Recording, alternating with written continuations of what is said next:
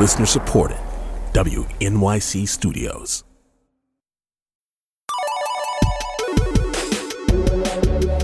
So many white guys. So many. So many white guys.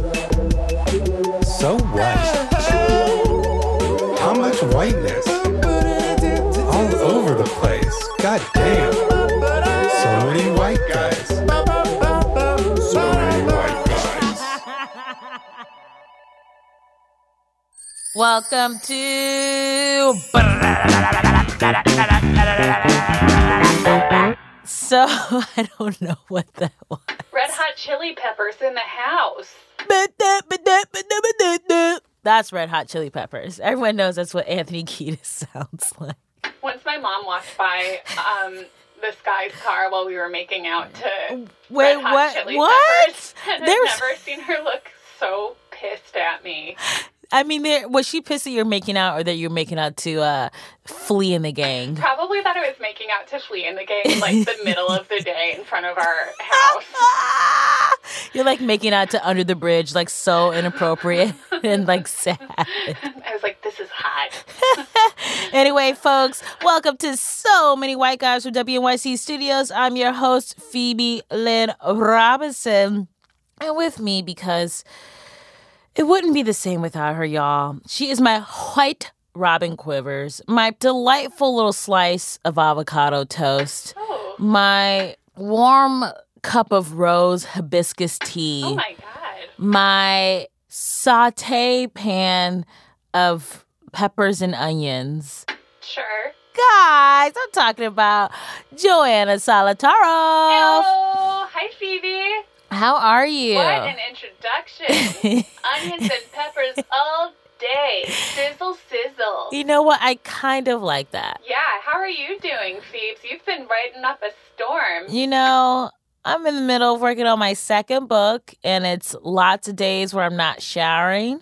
Do you do like a dry shampoo or do you do like a bird bath? What's your approach on those no shower days? Just a full no shower. Unapologetic. Yeah, just, Embrace it. you know, those like stink lines and like, you know, Looney Tunes? Yeah, totally. That's what happens.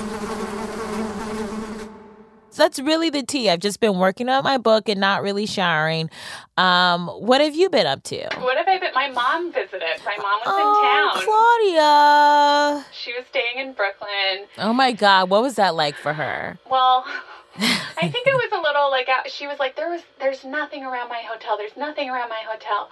I walked and walked and I couldn't find anything. And uh, you know, I I sent her like an address to a cafe. Yeah. I was like, it's right by your hotel. You should have been able to find it. And then I was with her and we looked it up on Google Maps and it was a four minute walk away. she was like, and they gave me a map at the front desk and I couldn't find it. Oh, Claudia. But then she sent me a text later that was like, walking around in the neighborhood, picked up a beanie, so now I'm Brooklyn style. Brooklyn. That is so delightful. She's so cute. Yeah, Aw. it was fun. nice. It was like a little birthday thing for my mom and I. Aww. I sent you flowers. You got some B-Day dick. Tell us what else happened. Whoa! Joanna, we all know that you boned. Shut up. it is funny though because like when I produce you, I'm like, Phoebe, talk more about having anal sex. And then if you like allude to me having sex, I'm like, no, no, no, no, no, no, no, no. No, Change no, no, no. Um, Okay, you know what? I'm going to do a call to action. It was just Joanna's birthday. So let's all make some fan art for Joanna. You oh know what God, she looks like. Too much. No, come on. You are a Minnesota dream queen. All right. She's got cute brown hair, cute little mouth, great little bod. Okay, this is starting to become sexually inappropriate, but I'm just saying Plunging breath. a sweet, sweet ass. So get to drawing, get to painting, get to coloring, get to, you know, stick figuring, and make some beautiful, beautiful art of Miss Joni Mitchell. y'all. Too much. It's not enough, honey. Oh my god. And you know what? It's time for a commercial break because I ain't paying for this. Okay, bye. Love it.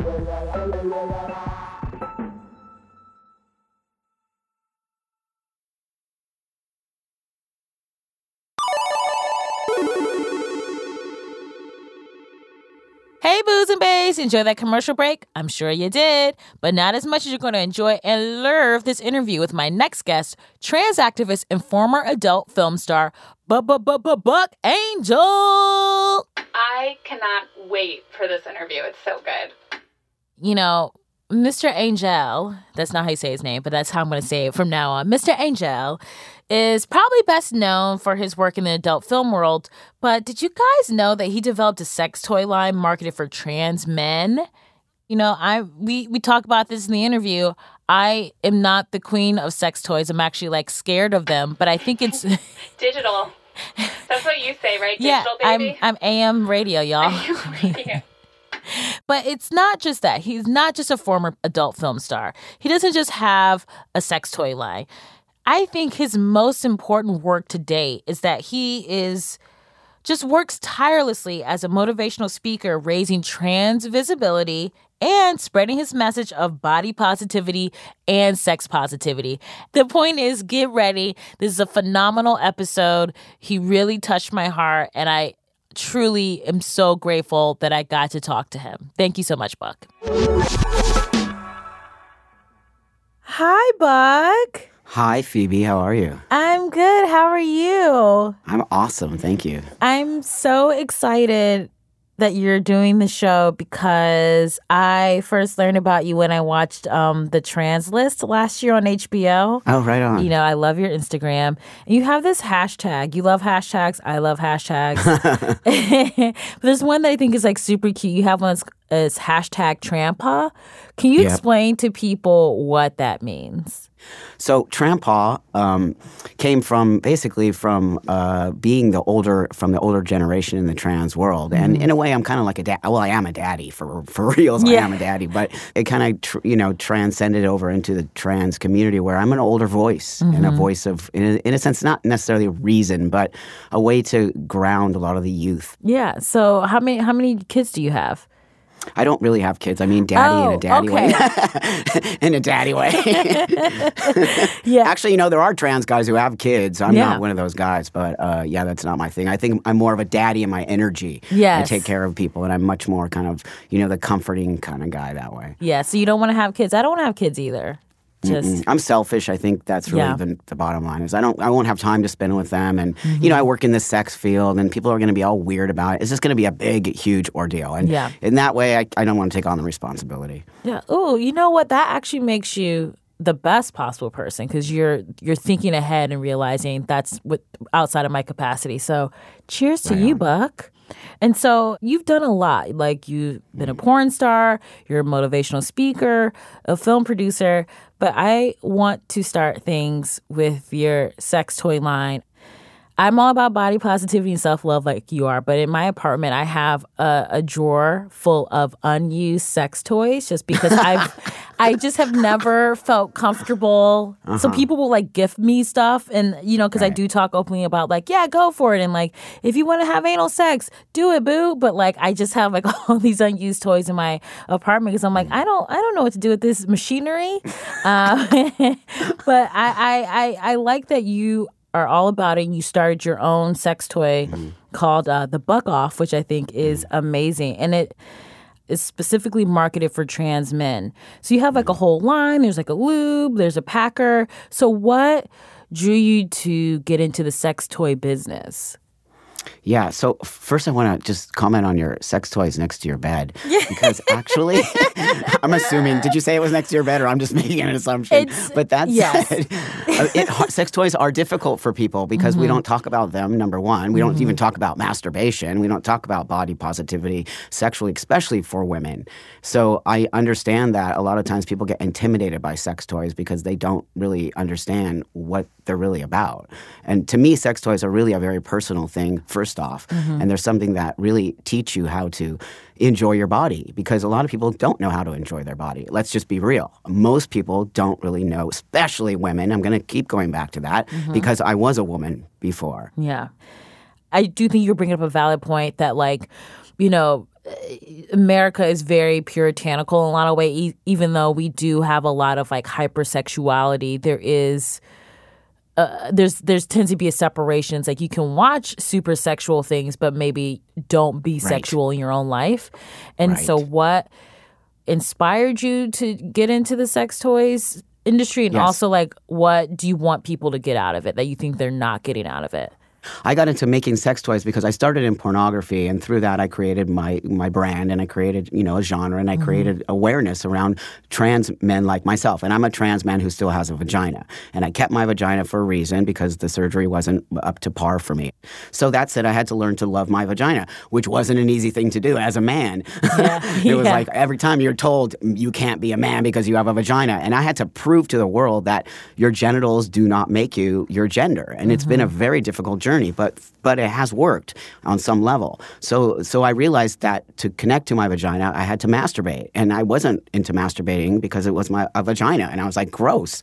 I want to have a penis. this is not okay. I was really disconnected from my vagina for many many mm. years until I started to masturbate, and then I realized that's how I connected to my body, and it was an incredible experience for me, and it has been, and it's an awakening experience on so many levels, and I, that I don't think pertains specifically to transgender people. Mm-hmm. Mm-hmm. So I created this toy called the Buck Off because there's a lot of transgender men like myself who do not connect to their vaginas and feel very worthless. They feel like they're never going to be men. They feel like they're never going to be able to walk the world. And even though I've proven that wrong, so I created this toy called the Buck Off, which basically is a masturbator that connects onto your um, vagina and sort of like sucks your clitoris inside. And then you can masturbate with the same stroking that a cisgender man masturbates like. And I gave it a little bit of a penis head on it. So it's like you're actually, you know, jacking off. Yeah. And so I created something that also created an awareness around our bodies and awareness around even just the vagina. This idea that a vagina is such a bad thing is so Yes. uh, annoying and so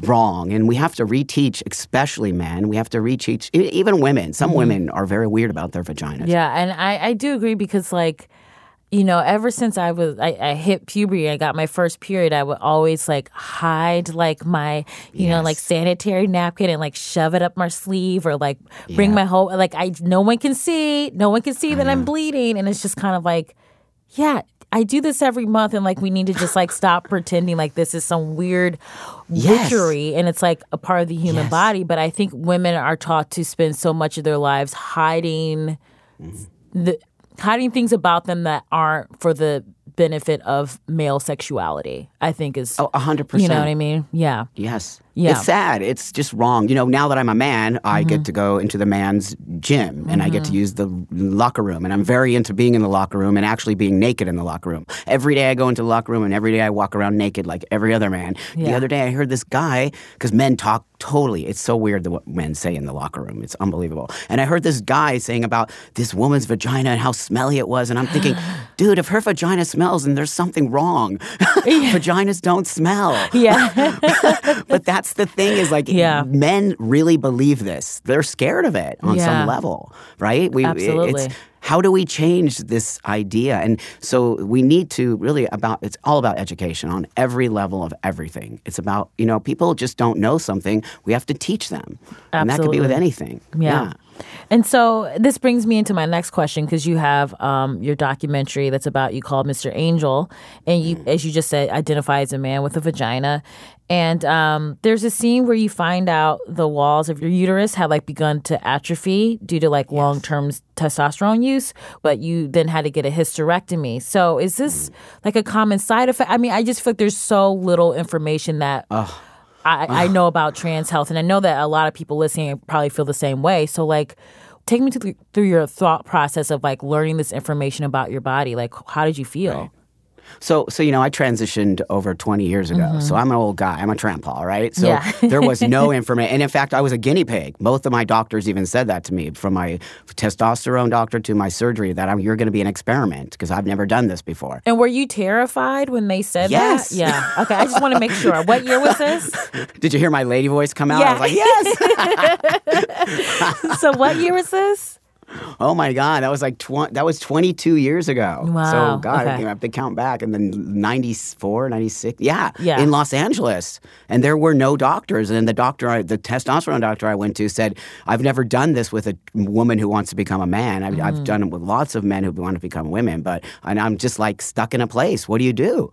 And so fast forward, there I am 20 years on testosterone, going to the gynecologist like you're supposed to because mm-hmm. I still have a vagina. And the gynecologist is saying everything's fine. And I'm telling the gynecologist, I have these weird cramps every time I have an orgasm. I get like period cramps and I don't have my period. What's happening? Yeah. The gynecologist is like, you're fine. Nothing's wrong. The pap smear is fine, blah, blah, blah. Move forward. One day I just drop on the ground. Literally, I dropped on the ground with 105 degree temperature, rushed to the hospital. And I basically, what happened was atrophy from long term use of testosterone atrophied my whole reproductive system to where my uterus and my cervix fused together. Wow. Now, that's so insane, which made a petri dish out of my uterus. and then it popped and I became septic. Mm. And then I literally, the doctor said, if you didn't come in five minutes ear later, you would be dead. So, uh, uh, yeah. That's and then the doctors were like, we've never seen anything like this before. We're writing it in medical papers and blah, blah, blah. And f- eh, that was like four or five years ago. We're still not talking about it. I scream it at the top of my lungs every day. Like these young children, these young trans guys are on testosterone. They're 20 years old. Some of them are 17, 18 years old. And we're not talking about what happened to me and then I literally almost died. Yet everyone's just acting like taking testosterone is okay. It's very dangerous. There's a lot of side effects. There's things that we're not talking about. Why? Yeah. So do you feel like from the time that you transitioned to now, do you feel like there has been progress in terms of trans health, in terms of, you know, educating people and people having the language and the understanding about their own bodies? Or do you still feel like there's a long way to go? Oh my gosh, no. Zero. the doctors know nothing. No, it is. It's, it's upsetting to me as Mm-hmm. an old guy who's been a guinea pig, has been here, has been a voice. As you know, I'm very outspoken about everything. It's nowhere near what it should be. Nowhere near, especially gynecological care. Yeah. they have no idea what to do with us. And so let's back up a little bit. You grew up in LA. I love LA so much. And you have said in interviews that you've always been a tomboy and that your parents were really, you know, supportive of you and would buy you, you know, traditionally like sort of boy toys or whatever, just like kind of like let you do like what you wanted to do. And like, were you also like a tomboy in school and people were kind of just like whatever about it? Or was there. Yes, I was a total little boy. Mm-hmm. Uh, eh, eh, you know, I think when you're in sixth grade and you're in, you know, elementary school, it's not so bad. I did fight a lot. I was Yeah. a, a total, actual physical fighter. Oh, my and that's kinda like what, yeah, I was. Like, I literally would get into fistfights in sixth grade. Because they would call me like, "You look like a boy. You're a boy," you know, and I would beat the crap out of Yeah. I would beat the crap out of the boys, and then they eventually stopped saying it. But then I became a weirdo, right? Because here's the girl beating up all the boys. Yeah. and that's pretty much where it started. yeah. And then, yeah, it just you know, my parents were super cool about it. It wasn't Mm-hmm. until puberty happened, and then their friends. Actually, my parents' friends said that is your daughter. That is not your son. You must stop treating your daughter like your son. Wow. And then immediately my parents felt totally freaked out by it and I could no longer, you know, be that little boy. I had to start dressing like a girl and I had to and that just took me into a a down spiral because I, you know, clearly wasn't being able to be myself. And it is a big deal when you can't be yourself. And Yeah. especially your, you know, your your own self-image of who you are when it's taken away from you and you're forced to wear a dress as a mm-hmm. boy. Yeah, it's horrifying. Yeah, I just can't believe that these people would have the nerve to tell your parents how to parent you. Yes. That's beyond. Right. I think it's very important to let your child experiment with their gender or, you know, even 13 or 14 year olds experimenting with their sexuality because they are. 14 year mm-hmm. olds are experimenting with their sexuality. And the fact that we don't even talk about young children and their sexuality is weird. Why aren't we talking about sex Yeah. in school? I mean, I don't know. I'm not a parent, but if I was a parent, I'd be pretty upset about that. Yeah. You just mentioned that, you know, when you were being forced to wear a dress, that it made you feel like not particularly great about yourself. But this is what I found super fascinating. After high school, you became a model, like doing like super chic, like super femme sort of sh- photo shoots. One, how were you discovered? And mm. two, when you were kind of, you know, maybe not feeling like that your inside matched your outside, how was it being in an industry where your outside is what mattered most and how people most related to you? drugs Let me just put it out there. Let me just put it out there. Drugs and alcohol. Yeah. Now I'm 30 years sober from drugs and alcohol. But that said, thank you. But basically, all I saw was so how I got discovered was literally walking down the street Mm-hmm. with my girlfriend, and then the guy came out of nowhere and he's just like, "Oh my God, you're amazing! I need to take photos of you." And I'm like, "What?" So I took pictures with this guy. He brought them into Elite Modeling Model Management, big agency. Yeah. Next thing you know, I'm somehow getting a phone call from them, and they're like, "Come in, we really want to." We really think you could be a huge success. And it was at the very beginning of androgyny uh, modeling, which was like the late 80s, I think, early 90s. And I was pretty much part of that whole beginning of the androgyny modeling. But, you know, I couldn't do, so I would get really high on Coke and drink, and it was always there. And the makeup artist had a field day with my face, and they would just be like, oh my God, look at you. And it, I had the biggest opportunity to become like a huge supermodel, but I couldn't do it Yeah. because I just couldn't do it. It wasn't me. And I would stop showing up for my calls, you know, and Mm. eventually in that world, they just will only deal with you for that long. Yeah. And I didn't. And I ended up coming back to LA totally homeless and destitute and nothing. So you you transitioned at 28, but what were you doing Mm. prior to that? Like job wise, and also like how were you feeling emotionally? So it was a nightmare. So Mm-hmm. so after I finished with modeling, then I came home and I had nowhere to go and I ended up like just diving deep into drugs and alcohol Mm. and lost. And so for many years I wandered just couch surfing. I just was in and out of jobs, in and out of drugs and alcohol, in and out of girlfriends, in and out of dealing with my sexuality, dealing with people telling them that I'm really a man and not a woman. And I was in the lesbian community and they were like, You're crazy, you're a dyke and deal with it. And you know, next thing I know, I I just started prostituting on the street because it mm. was an easy thing to do. I, I just was walking down the street and some man pulled up and he said, Hey, you want to get in? And I was like, Okay. And I got in and he was like, So what's up? And th- just this whole lingo that I never knew. And then I realized what was happening and then I just said 20 bucks. I just said 20 bucks and I jacked him off for 20 bucks. And 20 bucks was how much rock cocaine costs. and I was smoking crack and just like going crazy. And uh, I wanted to kill myself because nobody understood anything about me. And then luckily, I got saved by someone who took me to a rehab and I got sober. And that's how I sort of realized that. Um, I could become a man because I didn't know that before. I just thought I was always mm-hmm. going to have to be trapped in this. In a way, I was trapped in this woman's body. And, you know, people would always tell you, you're so pretty, you're so beautiful. That's not what you want to hear. Yeah. When people say I'm handsome, that's like, oh, I love hearing that. It's so soothing to me. It's like, I made it. Mm-hmm. yeah, that's awesome. Yeah.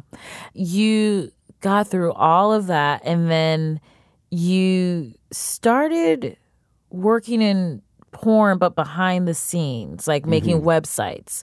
And then you eventually got into porn in front of the camera and you appeared in your first adult film in 2005. Um Yeah. so what one made you want to get into the porn industry behind the scenes and then what inspired you to be like, "No, I want to be in front of the scenes." Well, I got into it because I, I had a wife at the time, and me and her decided she was a professional dominatrix, and Mm-hmm. we decided to start shooting films. And it was way before any of the internet really was happening, and we started making mail order, you know, VHS tapes. Yeah. And then I just got the opportunity to make a transgender woman's website, and then I just the light bulb popped up in my head, and I was like, there are all these trans women in porn and no trans men. Zero. It was, uh, you know, think about porn, right? Think about you could see pretty much anything you want to see in porn. And there was nobody like me. And I was like, wow, this is an opportunity for me to. And I didn't do it because of what I do it for today, which is more. Um, political or more using it as an activist platform. But then I did it because I wanted to make a million dollars and I thought I'm going to make a million dollars in porn and this is a great idea and I'm going to be Buck Angel, the man Yeah. with the pussy. I never thought I'd be sitting here ever. Yeah. Like it was not my goal. my goal was to be the dude with the cigar sitting back and like making a million bucks on porn. Yeah. And no, there's no money in porn. By the way, for anybody listening, there's no money in porn. It doesn't work that way. there isn't. No, it was like that, but you know, digital media completely blew us out. Everybody takes your movies now and you know uploads them for free, so Right. you don't really make much money on porn anymore. That said. Uh, the reason I still am in the game is because I'm unique and there isn't anybody like me. So I really sort of made my market. And then so as I, I started to do Buck Angel the Man with a Pussy, people freaked out on me. The community freaked out on me. Everybody hated me. The porn mm. industry was calling me a freak. And I was like, are you kidding me? The porn industry. And then I started getting people writing me saying all these secret sexual things to me that they said they've never told anybody. And I thought, wow, I just opened a door uh, could be good or bad, but I opened a door here for people to express themselves where they've held the secret thing about themselves in forever, which can be very dangerous, I think. Yeah, and so when you started in porn, like the your first scene, were you like nervous? Were you excited? Because I just, I, I mean, I feel like it's such a high pressure situation. Like you have people, you know, you have like a sound guy there. I'm presuming, and like camera people, and like it's not. I I don't imagine it's like a super sexy situation, and more like. We got we got to clock in, clock out, and so how do, you, know, Totally. you know what I mean? So it's like you have to like perform in a way that's like not about like full on seduction. So what were you feeling the first time you had to shoot a scene? So so funny because when I first shot my scene, there's no such thing as a cameraman and a lighting guy and Yeah. a sound guy. I took my own camera and I got my uh, girlfriend at the time, and we went out into the woods. I was living in New Orleans, and we went to the woods and the swamps, and we just filmed a whole movie out there of doing all kinds of crazy stuff. And that's how I fir- made my first movie. And then I just realized I could do whatever I want. But I don't know why I wasn't Yeah. nervous. I felt really empowered by Mm-hmm. showing the world my vagina, and people were losing their minds. I mean, I was getting death threats. Oh my god! Right? What I do is I challenge masculinity on a level that men have been taught to realize that their penis is everything. And I'm challenging that. And I'm saying your penis isn't anything, my friend. You you have a like I could be sitting here for two hours. I could be sitting here for two hours waiting for you to get a hard on. You know what? I'm ready. so you tell me whether or not a penis. so, you know, and no disrespect to the guys out there at all. I love your penises. They're awesome. But that said, it's not everything. And you are not your penis, by the Yeah. way. You are not your penis. So, you know, then I'm waiting for dudes to get hard ons on sets. And that's when I also started to realize my vagina is awesome because I can just do the deed and, like, you know, be out of here, which Yeah. is like so less maintenance. you can go to like your yoga class. You're like, bye. totally. It's like, I'm done. Thank you very much. so who was your your main audience? Would you would you say? That's a good question. Um, so I did there. I was I built the genre. So there was nothing like what I did, right? So I had to figure out who my customer base was going to be. So I made a movie with me and women. So that would be sort of more like I guess a lesbian or gay film, and it's, I don't even know what you would call that. And then there's me with men, just men, right? And that's more gay. And then there's me with men and women, which I consider I think a little more bisexual. The one with me and men just blew out. It just gay men came after me like I was some kind of new candy on the market, and they were like, like they were really sexually engaged with me, but at the same mm-hmm. time they were really embarrassed about it. And a lot of them felt like by being attracted to me, they were straight, and that it made them straight. Ah. It's weird because look at me. And then how could you even think that about me? But th- again, it speaks volumes to genitals and how we are so focused on genitals. So my market became gay men, and gay men are the reason I'm sitting here today because they were so incredibly supportive and so in- the transgender community was not at all. And the gay men were so amazing to me and so respectful and just really wanted to see me succeed. So why do you think that the trans community wasn't uh, full on accepting of you from the the start? Is it? Yeah. I'm I'm wondering if maybe they were concerned that like you were going to be fetishized and like they didn't want to be a part of that. Like, what do you think was like the initial disconnect? Because I I can't imagine what that's like, but I know that I think anyone who's like a person of color, you're like worried about not being black enough or not being Latina enough or not being lesbian enough within your community. So I didn't was that kind of the sort of same situations that you were going through or what you were concerned about? Yes, 100%. Mm-hmm. percent It was that. I, I, mm-hmm. they still think I fetishize trans men. I am not. It is mm. not true. I do not fetishize trans men. First off, it's about me. It has nothing to do with the community, but they immediately took me on as a representative. It's like you, you know, being a person of color. Oh, now do you represent all black people? No, of course not. Yeah. But people think that. They, they put people who are, have a bigger voice into this sort of space to have to represent. They thought that everyone would think trans men have vaginas. They thought it was disrespectful. Um, but I do think a lot of times communities get uh, very wrapped up in their own personal stuff and they don't understand the whole picture if that makes sense. Yeah. Like, how are we going to change things as a whole? Not individually. Like, how can we all come together and make a change? And each voice counts, not just one voice. And so they're missing the point is my voice is just one part of the picture. It's not the whole picture. Yeah. And I'm also, you know, I'm just thinking in terms of like, for a lot of people, porn is kind of how they start to learn about sex in a way. Yes. And so I could imagine like, you know, some teen like watching your videos and learning something about themselves that they might not have known. So I, I'm wondering, do you feel like that um, is uh, that also went into your work? Well, first off, yes, I know that young kids, young trans guys watch my work, and I'm very proud to be able to show them because I get letters from them every day. Thank you so much, Trampa. I feel so connected to my vagina, and I feel so happy that I can be this man this way, and I don't. I get those letters every day, so that's all that matters to me.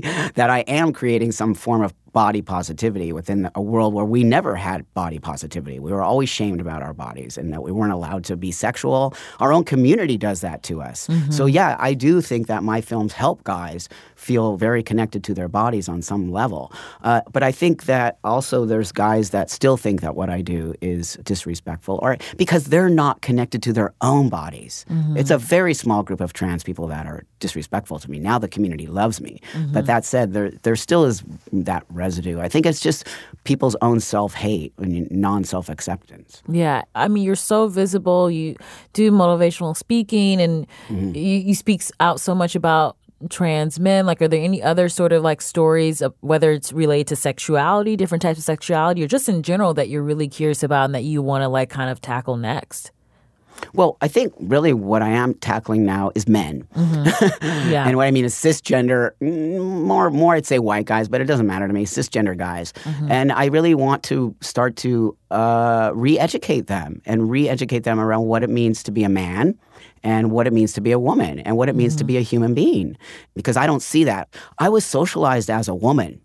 Most men are socialized as men. Mm-hmm. And so I wasn't taught to be this sort of way that men are a lot of times, which is not vulnerable, right? Not being able to cry, not being able to be emotional because that's not masculine, right? Men are taught to have to be very closed off. And I mm-hmm. don't think people understand that a lot of times. And so on the flip side of that, they're also taught that they don't have to sort of ask to touch or to be sexual or to be uh, uh, to uh, to be aggressive is to be masculine and that's not true. And so i think why aren't we talking about that how do we re-educate men around sexuality and sex and and women and sex and how women's needs are different a lot of times than men's needs that's how we create change Yeah, absolutely. And I think because uh, it's still, and I love the Me Too and the Time's Up movement, but it's still Yep. a lot of people just view it as like this is a woman's problem as Yep. opposed to it's a societal problem in the way that Yep. everything is structured in terms of like how people relate. It really is, I think, to your point that men are the next sort of group that we have to sort of address in this movement where they also have to change and it can't just be women speaking out about the abuse they're, you know, on the receiving end of. That's what we need to say. How do we create a better environment for us all? Yeah. So I know we, we have to like get out of here in a few minutes, but I want to talk to you about one more thing. You know, you go around the country sort of educating people and getting them to kind of wake up and recognize, you know, things they have kind of ignored before. What's the one thing that you have learned over this whole journey that you are most grateful to have kind of woken up to? Oh gosh, so many things. But I think I've been so lucky, my friend. Like I go and speak in front of these huge groups of people that are just cisgender, like business people, and they listen to me. I came from a place of like total destitute, and I'm gonna cry because I just can't believe it. And so mostly. I think that the opportunities that are given to me now because I'm honest Yeah. and being honest and being grateful are um, just really powerful things. And being a Fuck, you're gonna make me cry. Stop. But it's real. Like honestly, the tears come from a real place of gratitude, and I think that. Um, Teaching that to people, teaching that you have to be grateful for what you have, no matter if it's not everything, you will get it as long as you're grateful and um, have respect for yourself and your life. Everything will come to you. It's a it's a real thing. Ooh, I, I people need to hear that message today. Don't have fear because fear will block you from becoming who you really want to be. Oh, you know what? I thank you for that. I am so in awe of you that you you really are changing tons of lives. You're an incredible person. So thank you so much. Thank you. It's like I, I just cry. It's so weird now as a man, and I think that's important for. I appreciate that. It means a lot to me, and it means a lot to me that you hear my voice and you have me on your show. And hopefully, people who don't know who I am will understand my message and be able to create something in their own lives. Absolutely. Thank you so much for chatting with me today. Right on. Bye. Thank you. Wow, wow, wow, wow, wow. Joni Mitch, I really love my job. It's a pretty sick job. Kind of a dream job. And, Yes. uh, you know what, Phoebes? What, Joni? I feel like I kind of have a dream job too. Being your producer, your on air sidekick. Oh, I love you. I love you too. And it's also a dream to work with Mhm. you and Alana to bring the resistance to every single episode. I think it's time for it. Resist the system. Resist the man. Resist the dominant discourse imposed upon us by the establishment.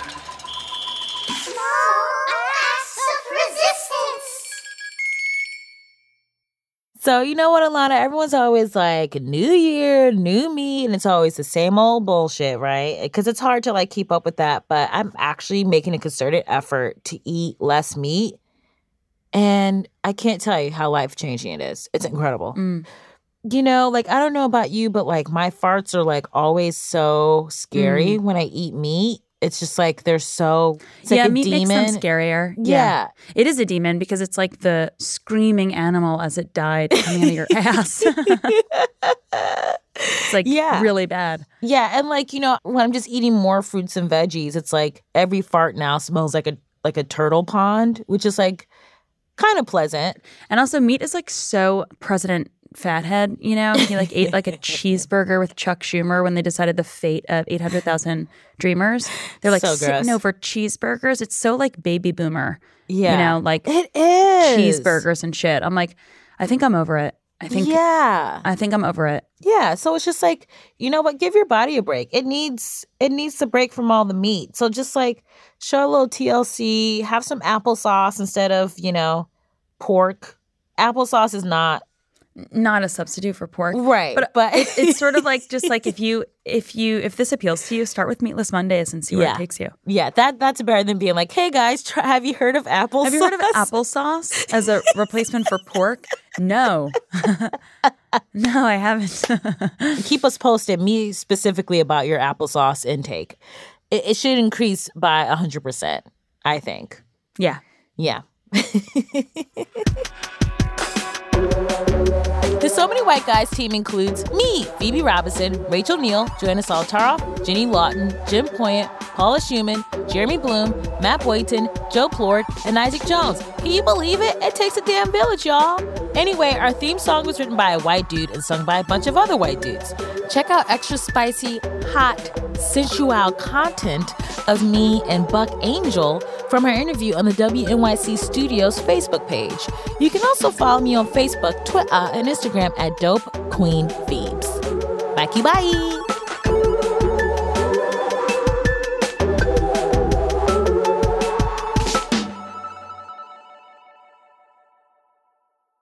So I'm I'm I'm calling the shots here. You're the Black Howard Stern. Yes, thank you. no one's ever said that. I always go white Robin Quivers, but I never think Black Howard Stern. That's who you are.